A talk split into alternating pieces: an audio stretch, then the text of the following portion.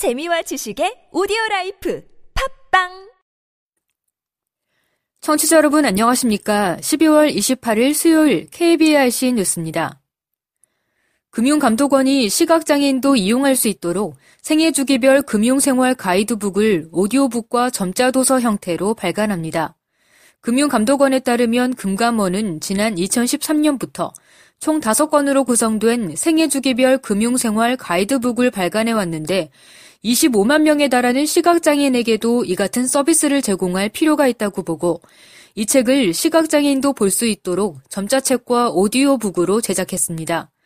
이번에 제작된 책은 시각장애인이 쉽게 이해할 수 있도록 표, 사파 등 시각 자료를 음성화 및 점역이 가능하도록 서술식으로 편집했습니다. 또 지루하지 않도록 권별로 총 5인의 다른 성우를 활용하고 카툰의 경우 등장인물 간 생동감 있는 대화 형태로 녹음했습니다.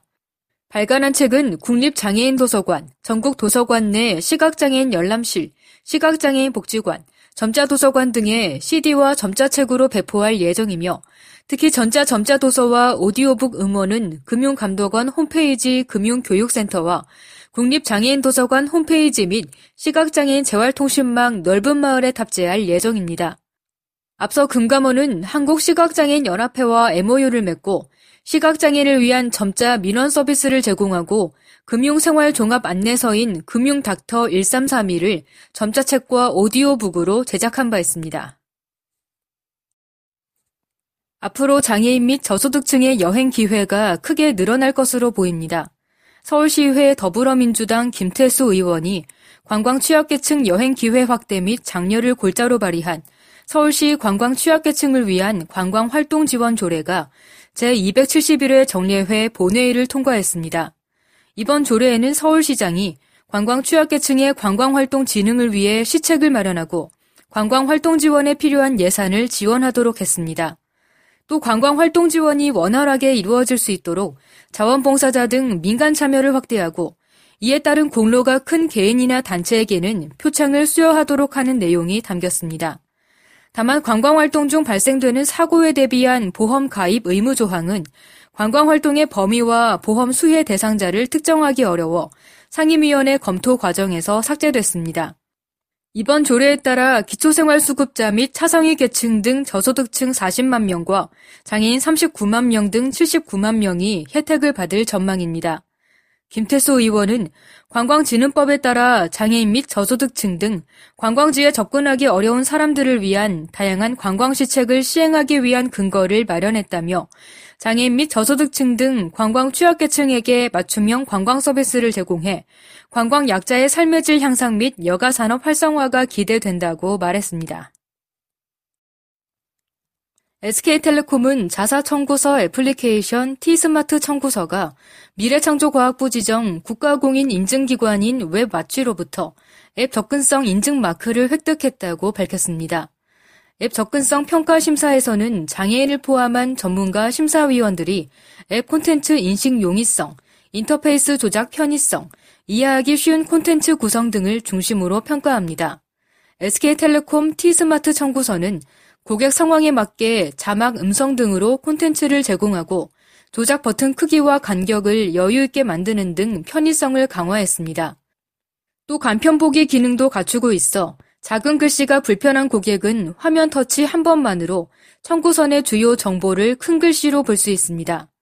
안근 고객중심 경영본부장은 이번 앱 접근성 인증 마크 획득은 정보 접근이 어려운 고객에게 차별 없는 서비스를 제공하기 위한 SK텔레콤의 노력이 결실을 맺은 결과라며 앞으로도 최고의 고객 가치 실현과 사회적 책임을 위해 최선을 다할 것이라고 말했습니다. 한편 앱 접근성 인증 마크는 장애인 및 노인 등 정보 접근에 취약한 고객도 모바일 앱 이용에 불편이 없도록 접근성과 편의성을 고려해 개발된 앱을 인증하고 이를 상징하는 마크를 부여하는 제도입니다. 인천시 장애인체육회 이사회가 유정복 인천시장이 제안한 현직 사무처장의 연임안을 거부했습니다. 인천시와 시장애인체육회 등에 따르면 유 시장은 약 2주 전 시장애인체육회의 기존 사무처장이 연임할 수 있도록 제안했습니다. 하지만 시장애인체육회 이사들은 그제 열린 이사회에서 현 사무처장 연임 동의안을 부결시켰습니다. 이로 인해 사실상 유 시장의 의견을 받아들이지 않은 것으로 사무처장 자리의 공백이 불가피해진 것은 물론 이사회와 유 시장 간 마찰을 예상하는 우려의 목소리가 제기됐습니다.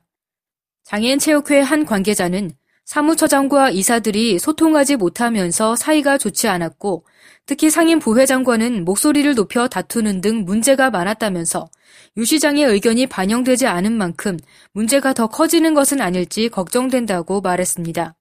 이에 대해 시 관계자는 이사들이 유 시장에게 반기를 든 것은 아니고 현 사무처장의 대외 활동과 소통 등의 불만을 가진 것으로 파악하고 있다며 사무처장의 빈자리를 채우기 위한 방법은 아직 마련되지 않았다고 답했습니다. 전남 영광군이 교통약자 이동편의 증진 차량 두 대를 도입해 내년 1월 1일부터 운영합니다. 영광군은 휠체어 탑승이 가능한 특수 차량 두 대를 구입하고 민간 위탁 운영자 심사를 위해 교통약자 이동편의 증진 심의위원회를 개최한 뒤 전남 지체장애인협회 영광군 지회를 위탁 운영자로 선정했습니다.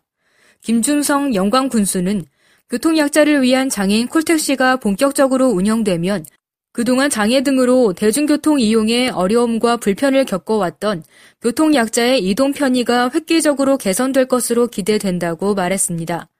한편 장애인 콜택시는 1, 2급 장애인과 65세 이상 거동 불편 어르신 등 대중교통 이용이 어려운 교통약자를 대상으로 지원되며 전라남도 광역이동지원센터 1899-1110으로 콜 또는 예약 방법으로 이용하고 기본 요금은 1,000원입니다.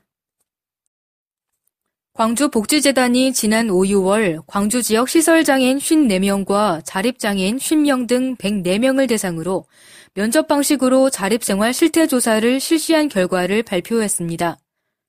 광주 지역 탈시설 자립 장애인들의 먹거리와 통신비 부담은 큰 반면 자립 정착금은 서울의 절반에도 미치지 못한 것으로 나타났습니다. 또 10명 중 8, 9명은 나 홀로 사는 1인 가구이고 상당수는 정부 복지 정책에 대해 불안해하는 것으로 조사됐습니다. 복지시설 거주장애인 10명 중 4, 5명은 자유로운 독방을 갖고 싶어 하는 것으로 나타났습니다. 복지재단은 조사 결과를 바탕으로 장애인 자립생활 지원 협의체 구성을 비롯해 정착금 확대, 주거 지원센터 설치, 탈시설 지원 5개년 계획 수립, 긴급 활동 지원 확대, 자산 형성 지원 사업 확대, 기술 훈련 프로그램 개발 보급 등 12가지 정책을 제안했습니다. 광주복지재단 장현 대표이사는 장애인 단체와 거주시설, 자립생활센터 등과 장애인 자립생활 지원 협의체를 조속히 구성, 장애인 자립생활 매뉴얼을 개발하고 장애인 자립을 위한 구체적인 계획을 수립하겠다고 말했습니다. 끝으로 날씨입니다. 내일은 강원 영동, 충북 남부를 제외한 중부지방과 전북 북부 지역에 새벽부터 아침 사이 한때 눈이 오는 곳이 있겠습니다. 그 밖에 충청도와 전라도에서는 눈이 날리겠습니다. 내일 아침 최저 기온은 영하 6도에서 1도, 낮 최고 기온은 영하 1도에서 7도가 되겠습니다. 바다의 물결은 서해 앞바다 0.5m에서 2.5m, 남해 앞바다 0.5m에서 2m, 동해 앞바다가 1m에서 2m로 일겠습니다. 이상으로 12월 28일 수요일 KBRC 뉴스를 마칩니다. 지금까지 대작의 류창동, 진행의 홍옥희였습니다. 곧이어 장가영의 클래식 산책이 방송됩니다. 고맙습니다. KBRC